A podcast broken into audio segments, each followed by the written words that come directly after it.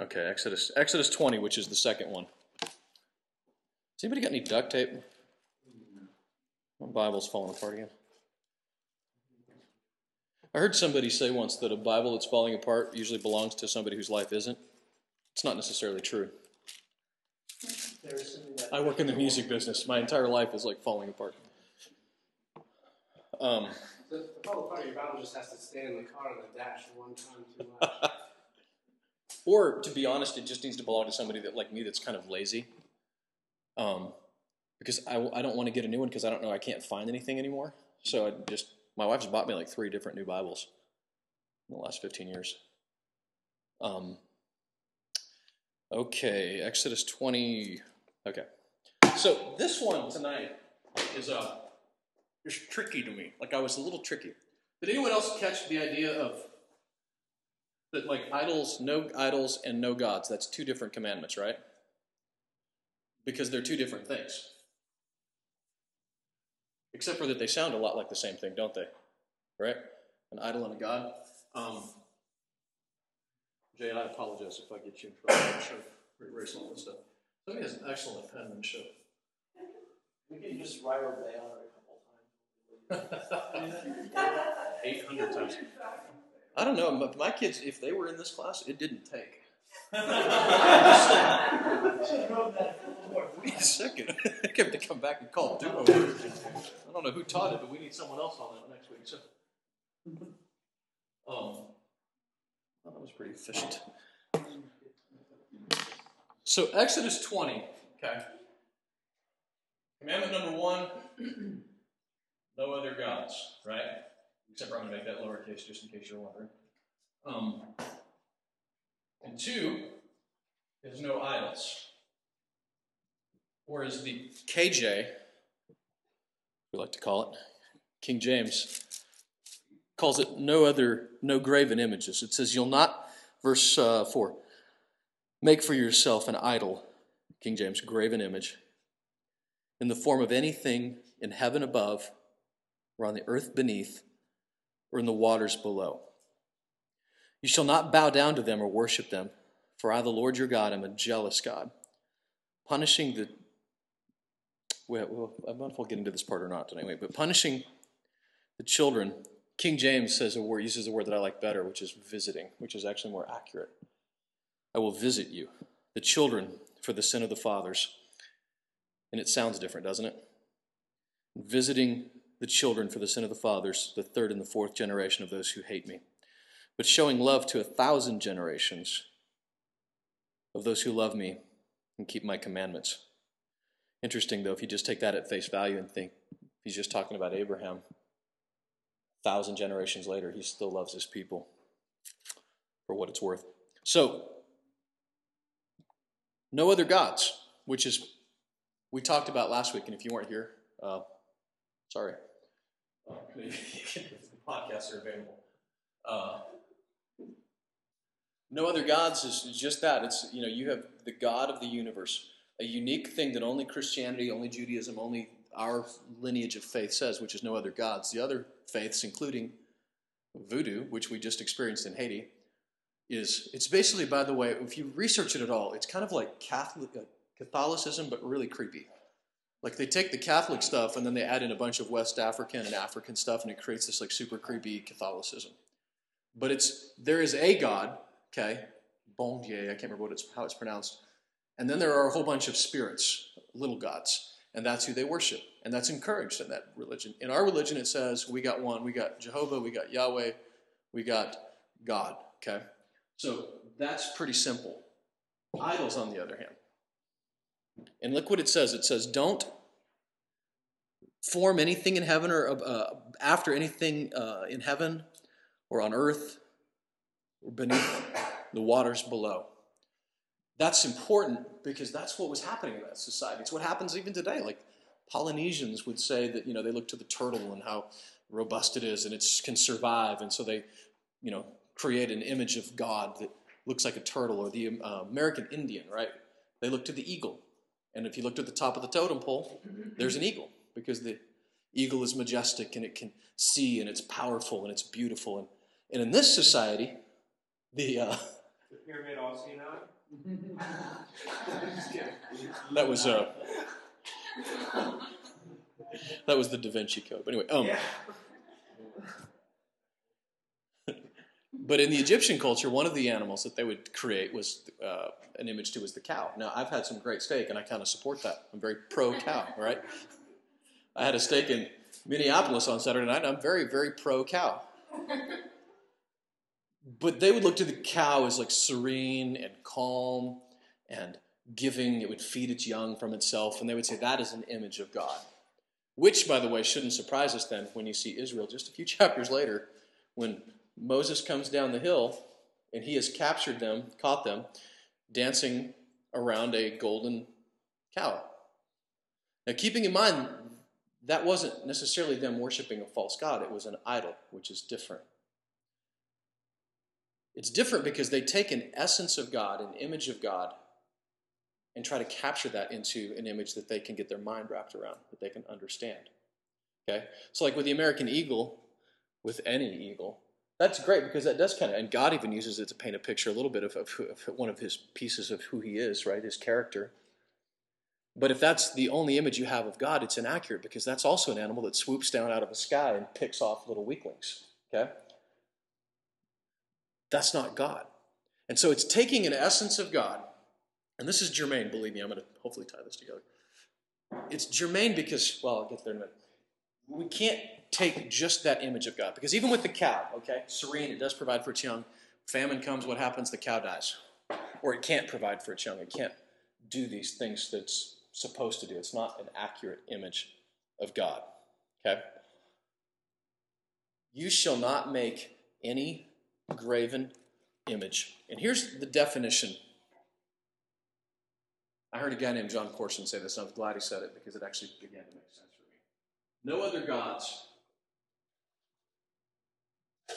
is worshiping false gods. And I'm sorry this feels academic, I hope it won't for very long. Idols is worshiping the true God, capital G, in a false way. And that sums it up. Because it's taking what we can get our mind wrapped around. It's basically saying, I wonder what God looks like. I wonder what God is like. I wonder what his image is. In the entertainment business, we very much guard and protect somebody's image. Like if I were to say Brad Pitt, you would be able to maybe rattle off two or three things that what his image is. He's impossibly good looking. Okay, he is uh, a great actor, and he's very socially active. His social justice. That, that's his image, if you will. The problem is that's not Brad Pitt. That's not who he is. That's just a, a piece of who he is, right?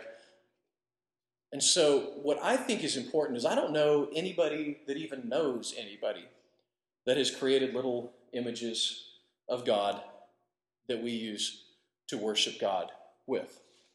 Maybe on TBN, but I'm not sure.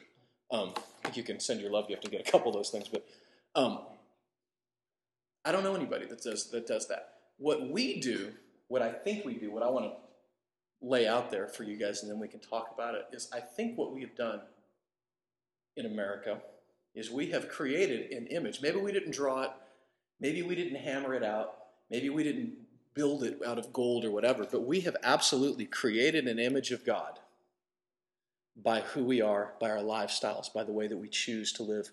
Because if you look right now at what our world thinks of us, okay?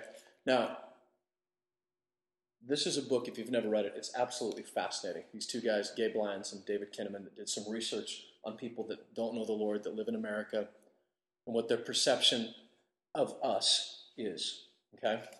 Now, the fact is, you might say, well, yeah, you're going to read this, Darren,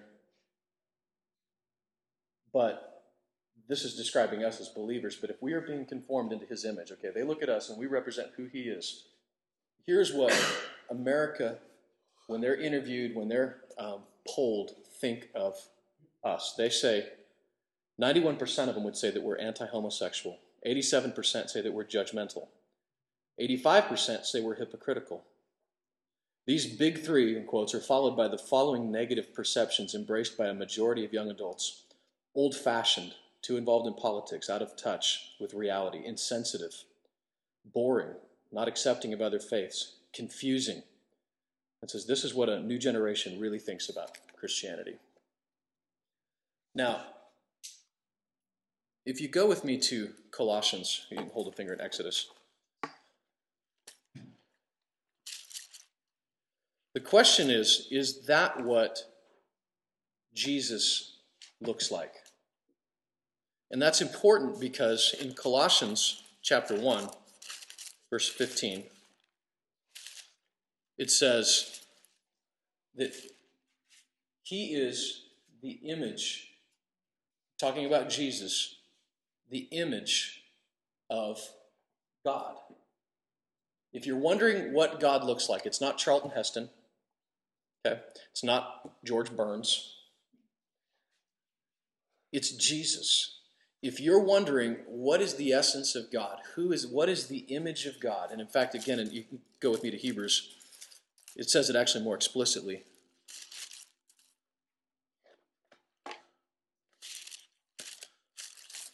You can go to Hebrews. Eventually, I'll get there. Thought I lost that page.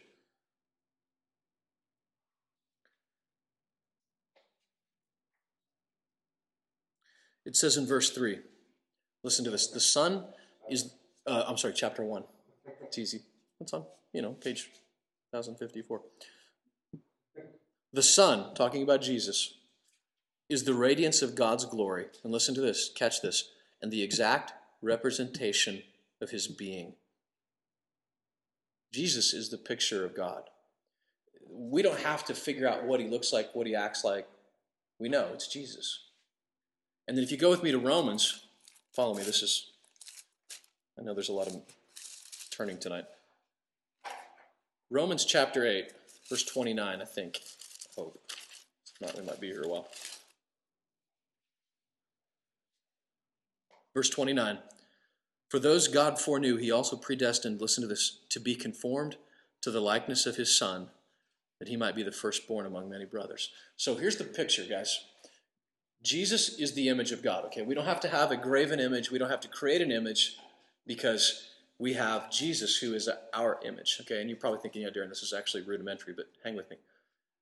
Our job, then, what God is doing to us, is to conform us to his image.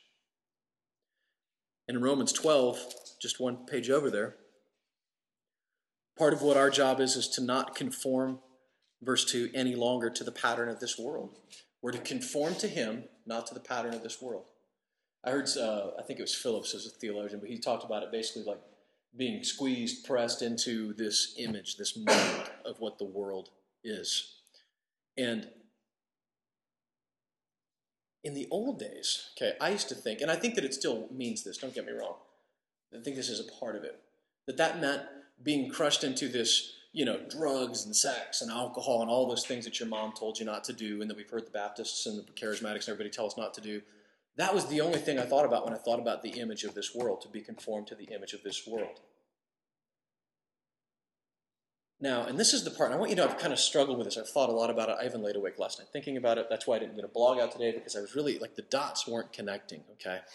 But I think they're connecting now. I think that finally I'm getting it. And that is that Conforming to the image of this world also would mean catering to the powerful. If you're rich, then you're popular. If you all these things that uh, that the world would say to us that power is the goal, that money is the goal, that being famous and successful and having a big house and you know two you know those are the that's also the world. It doesn't mean that they're sinful, but if you are conforming yourself to that image, you're squeezing yourself into a mold that you were never meant to fit in. We're supposed to be conformed to the image of Christ. And it's so easy because we can look to what Jesus did. How did Jesus live? How did he speak?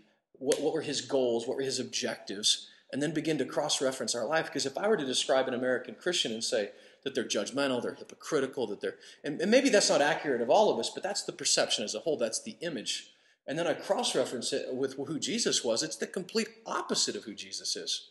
You would think of Jesus as compassionate, as merciful. He, he didn't tolerate sin, but he loved the sinners. And somehow he made un, powerful people feel incredibly uncomfortable around him. And he made people that were in sin and who were weak and who were poor and oppressed and marginalized, somehow they felt very comfortable around him. And I don't know if you've been around somebody who's been in, and it's interesting, even in our environment and journey, which I think is a very welcoming environment for the most part. You bring some folks in from like Place of Hope or something, maybe they're just getting off of, you know, out of treatment, and they feel uncomfortable in our environment because they're marginalized and they're oppressed and they're, you know, they're, they're the least of these, and they feel really weird coming into our world because we're not that. And so somehow we have made those people feel uncomfortable, but we've made powerful people feel very comfortable coming in. That's the opposite of what Jesus was. And, and I'm not suggesting I'm sitting here with all the answers tonight. I'm just saying that if we're to create an image, okay, and I think that maybe it isn't a literal but a metaphorical conversation of saying, as the American church, we have created an image of God that doesn't match with who Jesus is. If we're to be conformed to his image, and his image was when he saw 5,000 people who, and I appreciate it when we say that they were hungry, okay, when he fed the 5,000. But I don't think we really understand because, you know, I was, I was so hungry about 2 o'clock this afternoon that I was mad, okay? Well, I had gone past sad and I was angry, okay, because I had not eaten and, and it was my own fault, but I was still mad about it, okay? But I had at least eaten breakfast, okay? I had a big bowl of oatmeal and a granola bar and a coffee so, you know, I wasn't that hungry. But imagine like these folks, they were hanging out in a field for a couple days, okay? That's hungry. And that's the kind of hungry where people start getting sick and tired. And Jesus looked on that crowd and he was moved with compassion and he fed them. He would see people that were that were broken and who were rejected, and he would accept them and he would forgive them and he would send them on their way empowered. He would see people that were sick and he would heal them. And that was the image of who Jesus was. And somehow our image as a church is of this other thing. And I think, man, we've really got to do better. And I don't know that we can change it systemically, but I love what we're doing with Conduit because in some ways, I don't know that we do a great job, but in other ways, I think we do a fantastic job of emulating who Jesus is and was when he walked on the earth. Because we are, and not in an arrogant way, we're really here. If you're here tonight, man, congratulations, because you're here knowing that you're not going to get a big flashy sermon. I don't have a PowerPoint presentation. I don't even have it. I don't have anything, right? We're just here to study the Word. We're here to get to know Jesus more. And you've given with your lives, and we've given with our finances. And this, you know, this week in Haiti, a bunch of kids are going to go and have breakfast or lunch. Or, Actually, it's like a kind of a a Brenner. It's like breakfast, lunch, and dinner all together, right? In one big meal. But they're going to eat today because that's the image of Christ. And whatever image, and I think that one other thought process, and then I'll, I'll turn it over to you guys for some conversation moments. But I think that in our own personal lives, so that's kind of the ethereal, philosophical lesson of this. But then on the personal level, it's like our own image of God. Okay? Now, keeping in mind, when I say this, what, what they would do in, in, in idols is they would take an essence or a particular part of God and they would take that and that was God. Okay? And so in our world, we would see things like the prosperity gospel, or we would hear things like Calvinism. Those are specific parts, and we identify a specific sect of faith based upon that, okay? Newsflash, there is no prosperity gospel, there is the gospel. But when you take an element of, because yeah, absolutely, the Bible says that God owns the cattle on a thousand hills, which means God likes steak too. Make a note of that. Vegetarians, no. Um, I'm sure he owns vegetables as well. But it says in this, for instance, he owned cattle on a thousand hills. So God is rich. He does roll deep and he paves his street with gold and, you know, good. But that is true of God, but that is not only God. It's a point about God, but it isn't God. Because God also uh, has the, the, well, Jesus, who didn't have anything, right? He says the Son of Man had no place to lay his head. These are all, God, I guess what the point is, is it's too, God is too big and too complex and too sophisticated to try to squeeze into a little box of who I think He is. So it isn't that He's a rich God, it isn't that He's a poor God. He is God. And He's big enough, and it's why we have to trust in the Holy Spirit that for sometimes God is going to cause somebody to prosper, right? And He's going to have them blessed and financially stable, like He did with Abraham. And then He's going to take people like Paul and Peter, and you know, because if prosperity is the only gospel, then Paul and all the other guys, they failed because they died poor and broke. You know, and absolutely God can and will heal people. He did. He, he has. I've seen it happen. And then sometimes he doesn't. Both are true of God. And I can't box him into any one of those elements because it's all here. Somehow, divine free will, my free will, and divine predestination are both true of God. I don't know how, but they're both in there, so it's both true of him. He's bigger than what we try to box him into. And it is important on the ground level because then there's a, he's not here tonight, but there's a, a guy here comes to Conduit often, and he had some issues where he, you know, felt like, he, and I remember he got the text message, man, I really screwed it up this time. God is, God is done with me. I'm just sure of it. He's mad at me this time. He's given me this in my life. And, you know, the fact is, is he had an image of God that wasn't accurate. And so on the negative side, not only around us, creating a false image can affect us on the whole, but on a personal life, when we create an image of God that isn't accurate, it messes up our walk with the Lord. If it's a, of a God that is angry and mean and abusive, that's going to mess up your walk with the Lord. If it's of a God that only wants me rich, prosperous, I have a friend who's in that gospel right now, and he is absolutely, his faith is shipwrecked because he's filing for bankruptcy because it didn't work. And he's got questions, and he's got legitimate questions. And the truth is, is that he's going to make it through, and it's going to be okay. But that that image, so to speak, of God that he had bought into, wasn't who God is. And so it's important that we understand that worshiping other gods is different than idols. Idols is taking an element, an issue, a, a piece of God, and calling it God, calling it all of God. Worshiping the true God in a false way. And so I say to that, for those of you that are wondering my thoughts on American Idol, it's got nothing to do with anything. It's not even, it's semantics at the end of the day. That word idol isn't the word that we use. This is actually a word called graven image. It's an image hammered out of something. Now, if you want to go back to no other gods before me and argue that all day long, that's a whole different thing. But as far as does it apply to thou shalt have no idols, you know, graven images, it's a different conversation. So, um, Jay's mom, you can relax. Uh, Jay's mom was a little panicked about what I was going to say about American Idol. Nobody can know. You can't know who wins now because we can't watch it. No. Um, I, you know, it's a, that's a hard issue. That's like any other thing on television, as far as I'm concerned. You know, that's a that's a conversation of whatever is holy, pure, just, and you know, if you can make it fit through that filter, go for it. If not, well, you know, do what I did and go watch Star Trek and repent anyway. Um,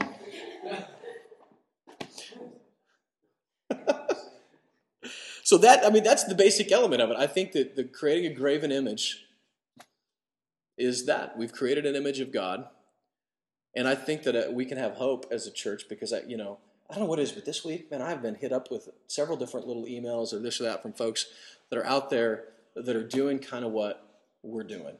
I've, I've got a lady hit me up. She saw a picture from Haiti. She emailed me out of the blue and said, "Man, I think you should meet my pastor because we're a church in Dallas and we're a spinoff of a church in Memphis, and we give away sixty percent of the money that comes in." Um, and my pastor, he just got back from Haiti. He's been going to Africa, and um, and it's a church that's doing that, okay? And it's hard because churches, you know, that's just not normal, so to speak. Um, it's not normal what, uh, you know, I know that New River was born in an environment like that. I know that, you know, with us, it's not normal for a church to not go to church on Sunday and to go out to the, you know, to the inner projects and stuff of our towns and to be doing what we're doing. That's not normal, but it is the image of Christ. And that is, in my opinion, what, uh, what the church needs desperately, what we need uh, holistically, even personally. So that that's my thoughts. What's uh, what saith thou? I know I did that quick tonight, but I, I went long last week, so this is my I'm earning your forgiveness. what jumps out at you guys with that? I mean, does that make sense? I mean, you can be quiet, but I'm going to wait. So.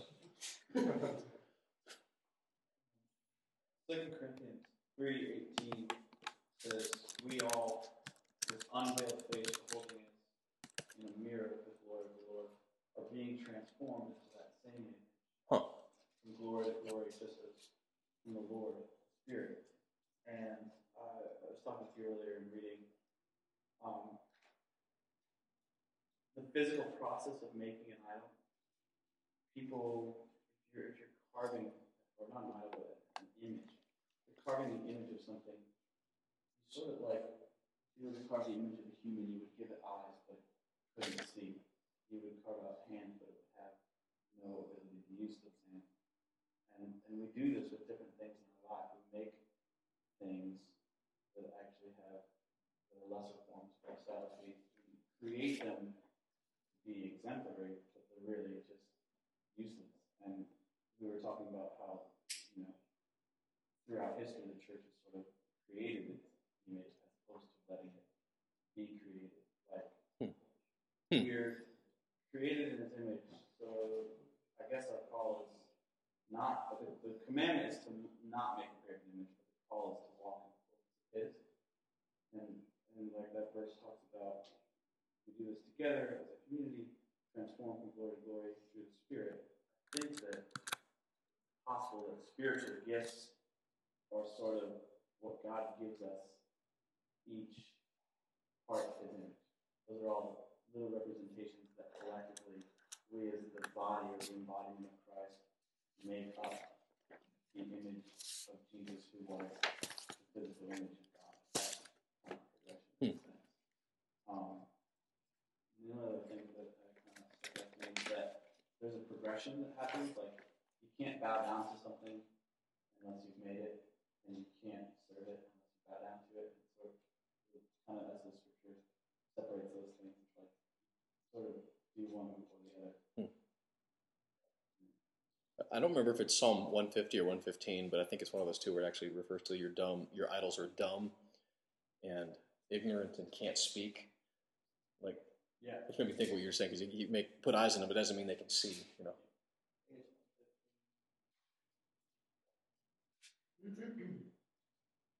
What else? I was just thinking about something. This is actually to ask another question maybe that we can have. a- Do you think with how I know in the U.S. they do it, and I can only speak of places that have been outside of the U.S.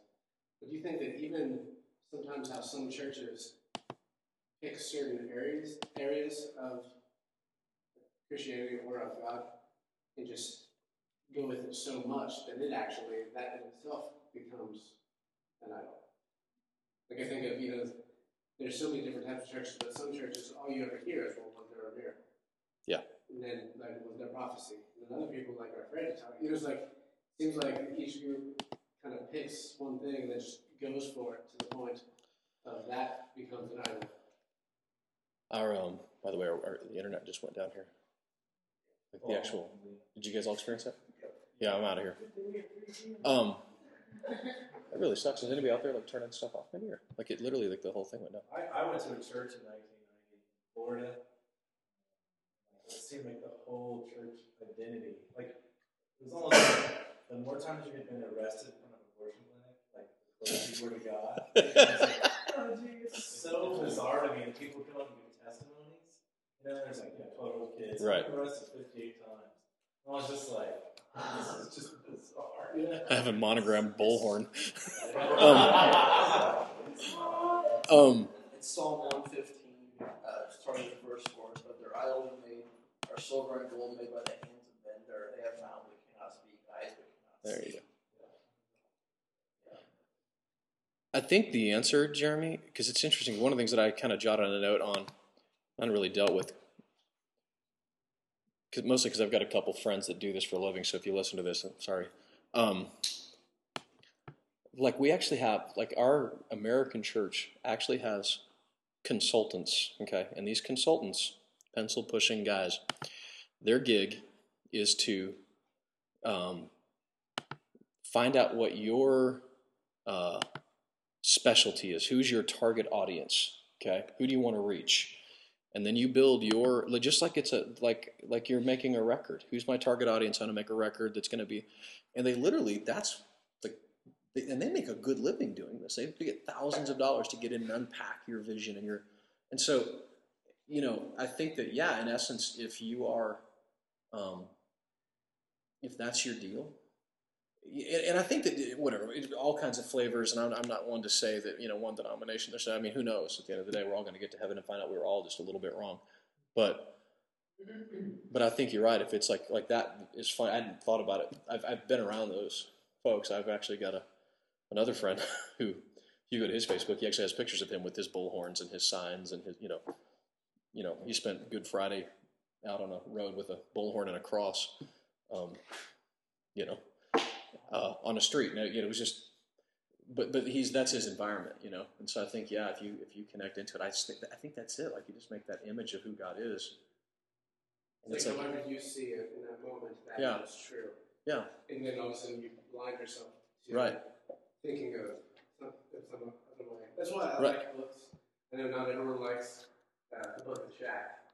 But for me, what I liked about it was it was one of those books where I could read it and I wasn't reading it as theology and I wasn't reading about it to no longer read the Bible or anything, but I liked how um, it made me think about God in a way that maybe I hadn't actually thought of.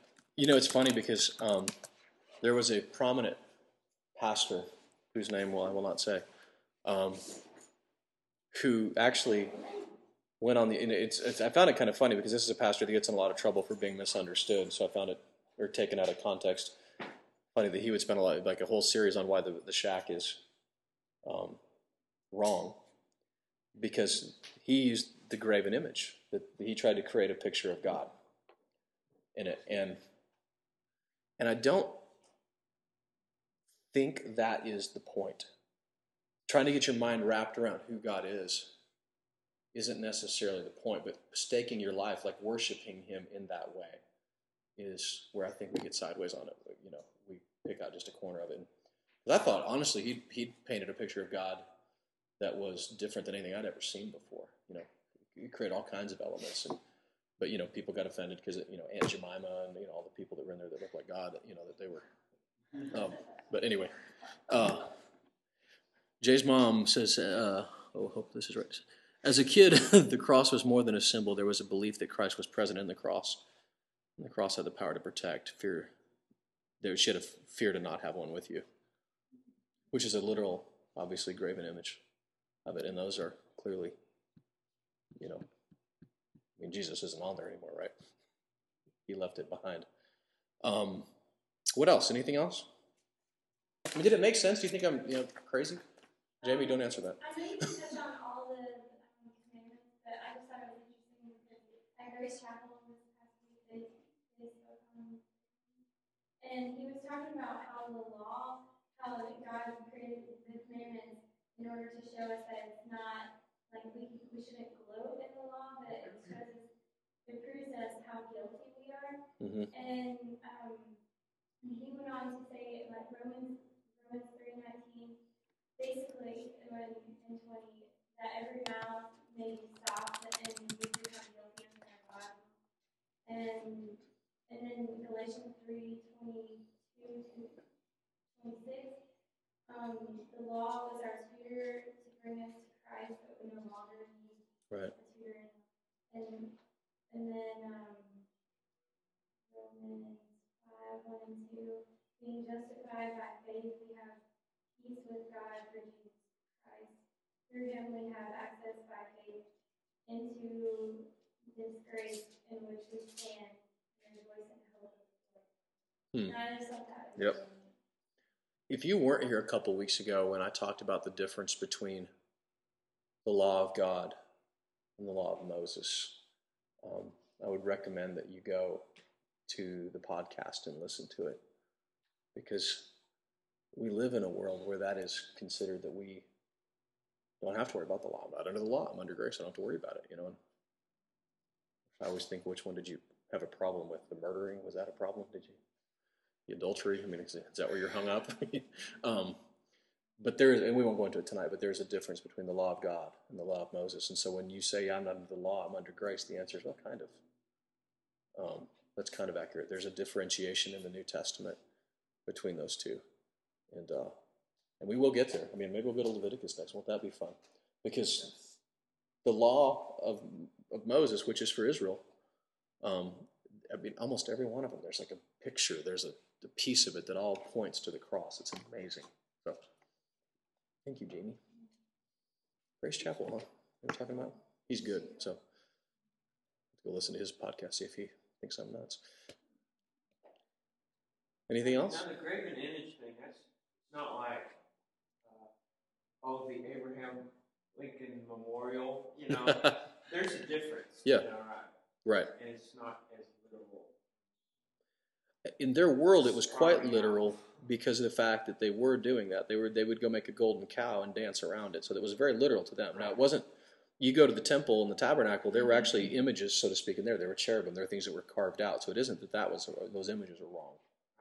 It was- made to worship. Yeah, as a tool of worship, you know, to worship God in a false way. So, so Abe's safe and You, you can build it. You can't build it in order without that. If you want That was an excellent ring. Anything else? No other opinions, points?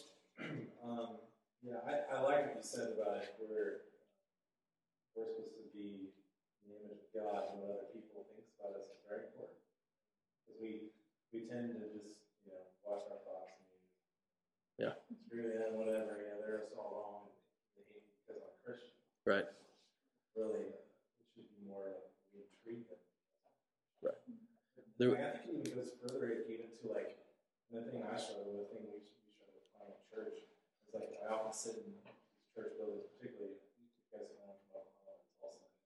As many churches as there are here, there have maybe not as many, but they're Big. Every church has got five thousand people. Yeah.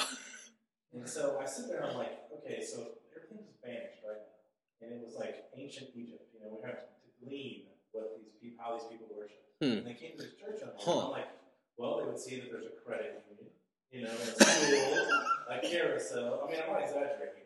No. carousel, Yeah, seriously. there's a credit union, You know, and it's just like, I'm saying, yeah, oh yeah, first credit union, almost every single church. Victorian service, I don't know where that came from. Right, I mean, low interest, you know, loans. Yeah. And it's just like, that's been a huge struggle for me. Yeah. Because I'm just like, you know, okay, they'll see there's where the plasma screen came you know. Right. And because the argument always is, oh, you know, these old churches and they're beautiful and they would cost tons of money in marble. Right. I'm like, you would have walked in there and it's like, this is a place of worship. And then, Right. You know, there's the sun shone through when they worship. Right. It's not like, you know. And the- but the question- and I would- And I've gone a little deeper because I would say, you know, because I think I agree. You go on like like in Europe and these, but did it make it right? Because you go back to what Jesus did, okay? And Jesus didn't need any of that stuff. Okay, he didn't even have a youth group for crying out loud, okay? Or a priest. And he was fine. And so I don't know the line, okay? And I, you know, makes me kind of uncomfortable to even go there. But it's like it didn't. He didn't need it.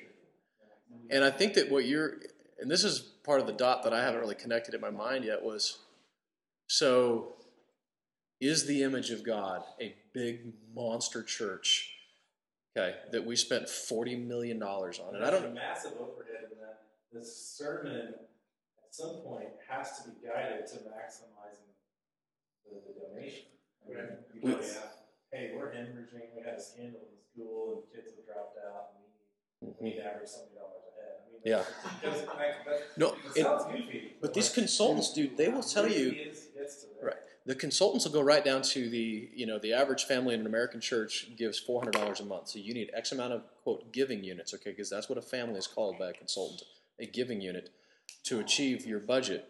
Now, I'm happy to say that I'm a part of a church. I've been in an elder meeting. We've never called anybody a giving unit. And if anything, our pastor is doing everything so counterintuitive that I'm the guy saying, "Hey, what, what shouldn't we at least pass the bucket?" I mean, you know, like, and if I'm the guy saying that, you know, like, like, but but that's the thing, though. It's a beast. I've, I've used the metaphor of it's like a, a little baby dragon It's kind of cute, you know.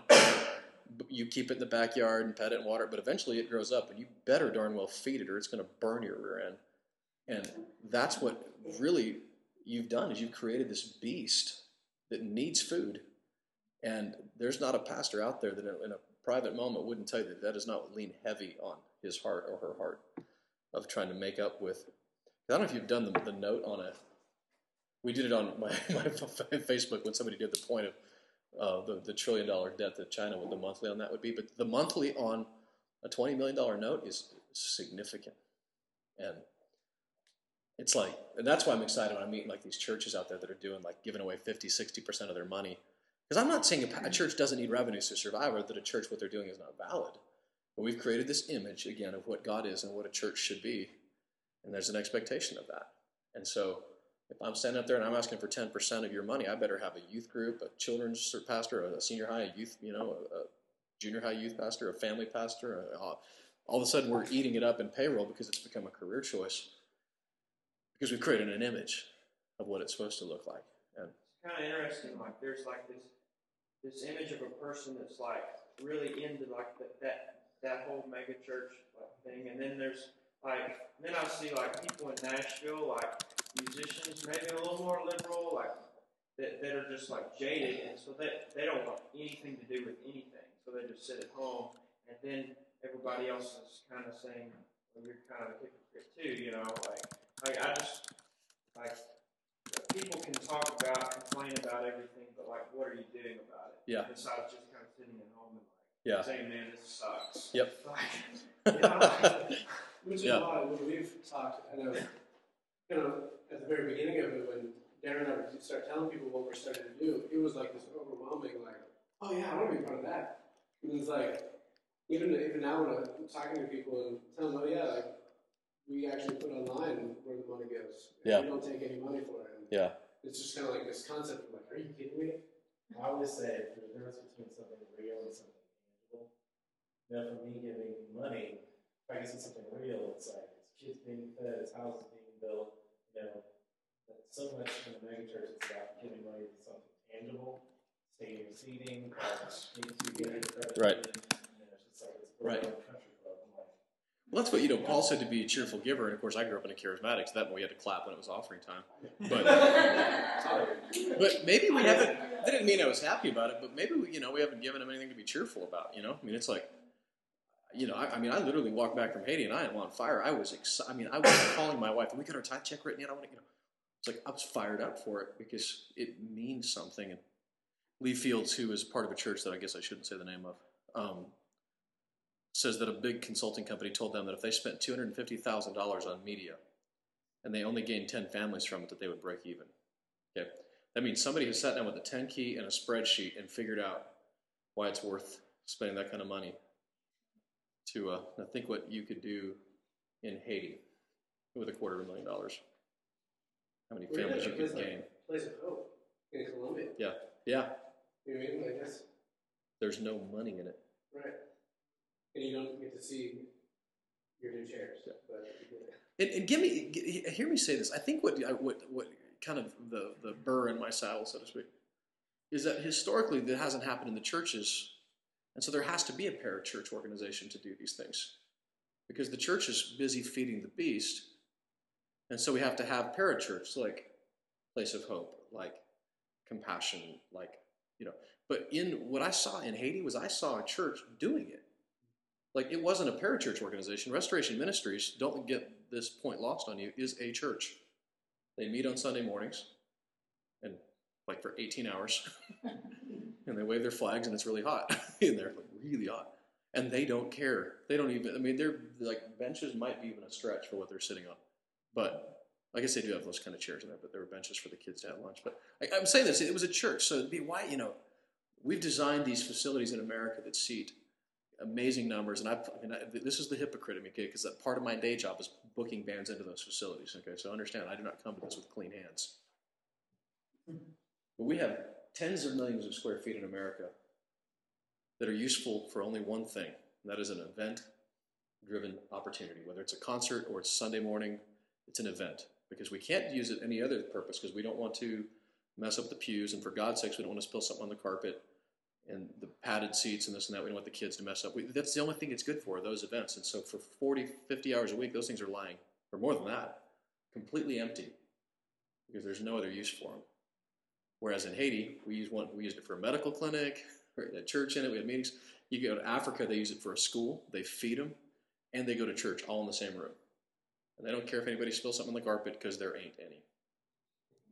And so I just think that that's what the church, God ordained the church, okay, us as the body, and you know, you know, uh, and it's clear that you know if it's compassion, a group of believers, whatever, that is the church. But I'm just saying, we've got these two separate entities that I believe should be blended into one, and they can be, and it's doable. So, for what it's worth, uh, Lee Fields, big consulting. Uh, that's enough.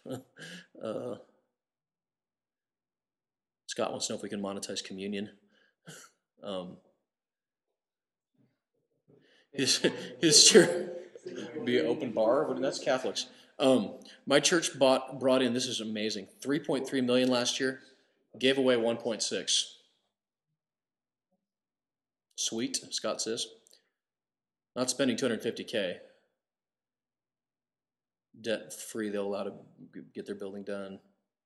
Uh, there was a church in Chicago that convened covered the stage in plastic for the Cutlass concert. he says Lee was our tour manager at one point. Says there was a church in Chicago that covered their stage in plastic for the concert. The hallways were marble. That's not cheap, by the way. I just got granite countertops. Somehow I have a, a leak in my floor in my kitchen, and I get I'm, I'm, I'm with new countertops. Somehow this is you know, the leak is fixed, and then we'll get a new floor. But somehow a granite countertop came in with this. So, um, Here's something that I feel a little overwhelmed thinking about the entirety of the world and the church and how it's viewed and like just thinking about that. Like, okay, my first instinct is like, I want to make, I want to make that different. I want to change that. That's what would make me want to sit at home and be like, this sucks. Like, no freaking idea how to do that. Hmm. But so taking it to like more of a personal level, like Hmm. it comes down to the individual becoming more in the likeness of Christ as opposed to sometimes the body because in events and things we do together, whether it's, I mean, excluding maybe like meeting all the time or having a life group or something Mhm. and having community together, but like what those facilities are used for, like you said, are events and those are normally emotional and fleeting Mhm. and aren't really changing anybody. So maybe that's, well, maybe that's the problem. You know, if we're not, Hmm. we're not Yeah. actually being conformed and transformed into what we're supposed to be. So just keep thinking, how does that apply? I keep thinking like, okay, what am I, what can I, what can I change? How can I, Like, I don't know. More, like the more. church isn't, like, for the last hundred years or two hundred years, we've been trying to create the church as opposed to, I mean, I've heard it many times, but as opposed to individually becoming the church. Yeah, Like it's, it's like a difference of being You, yeah, like God, because if we create the image, we're going to screw it up, and that's sort of what I feel like eighty percent of the time that's what's happening. Is that we're trying to figure out how we Like- can be the church, as Yeah. opposed to allowing the Lord to, like you said, change us and just becoming. I felt when we were when we were in Cambridge, I felt really changed because we had a, what we thought was like a terrible situation we to stay in to drive four hours a day with complete strangers, and they I think they were involved somehow connected with some churches, be like, okay, just open your doors to whoever comes. Um, and I was so completely exhausted and so past trying to be a good person. I just didn't care. I was just like, whatever. These people can be insane. I don't care as long as I can sleep. I ended up getting to this place, and this woman and her family were just literally angelic, amazing. Like, had had no thought of themselves, had everything like laid out for us, and um, kind of like left the key and said, lock your door on the way out. I, I don't know work in the morning, but you know, just letting let you guys know we don't know you, but we love you, and anything you need, we're here for you. I was like, I went to sleep crying. I feel like this is the first time I've experienced body wow. in years, you know. And it's something so simple. To me, I was thinking, would I be doing that? Like some random man from the Right. States comes like drives you there and you leave them. I, I, it just that's what it made me kind of think about. I felt like that was like the church being the church instead of or, or maybe Right. better said the body, you know. One of the things that I've and I've, I've obviously written about it before on the blog and we've talked about it here, but Peter talks about using good works to silence the talk of foolish men. And because the fact is, is you know what? The Bible does have a very specific statement about homosexuality. Absolutely, it does. But Jesus wasn't known for that. He was known for being compassionate and loving. So it's like it's an element, but it's this tiny one. And so, but somehow, because I think what we've decided is it's our our job to convict the world of sin. But Jesus said it was the Holy Spirit's job to convict the world of sin. So I don't have to close the deal. On the contrary, what Peter says I have to do is when I'm doing good works, that that's what silence. I think it's First Peter five, but I don't remember. through my good works will silence, through your good works will silence the talk of foolish men. And I remember, and for whatever you think of this guy, good, bad, or indifferent, Rick Warren spoke at uh, Obama's, or he prayed at Obama's, uh, President Obama's, be respectful, um, inauguration, and he caught a lot of flack. He caught more flack from the Christians than he did on. But there was definitely a contingency of folks out there that were, uh, specifically, I brought up homosexuality from the homosexual community, that said, you know, that started to make a stink, but it silenced him because how can you really bash a guy who gave away 90% of the money that came in? that you know to feed and clothe. You know, he's done more for AIDS patients in Africa than any probably any civilian anywhere. You know, and it so it silenced him pretty quick. They tried to, you know, you could. It's hard to make a stink on that now. If it were any other guy out there, I mean, you know, who knows? But it's like that was such a living example of good works silencing the talk of foolish men.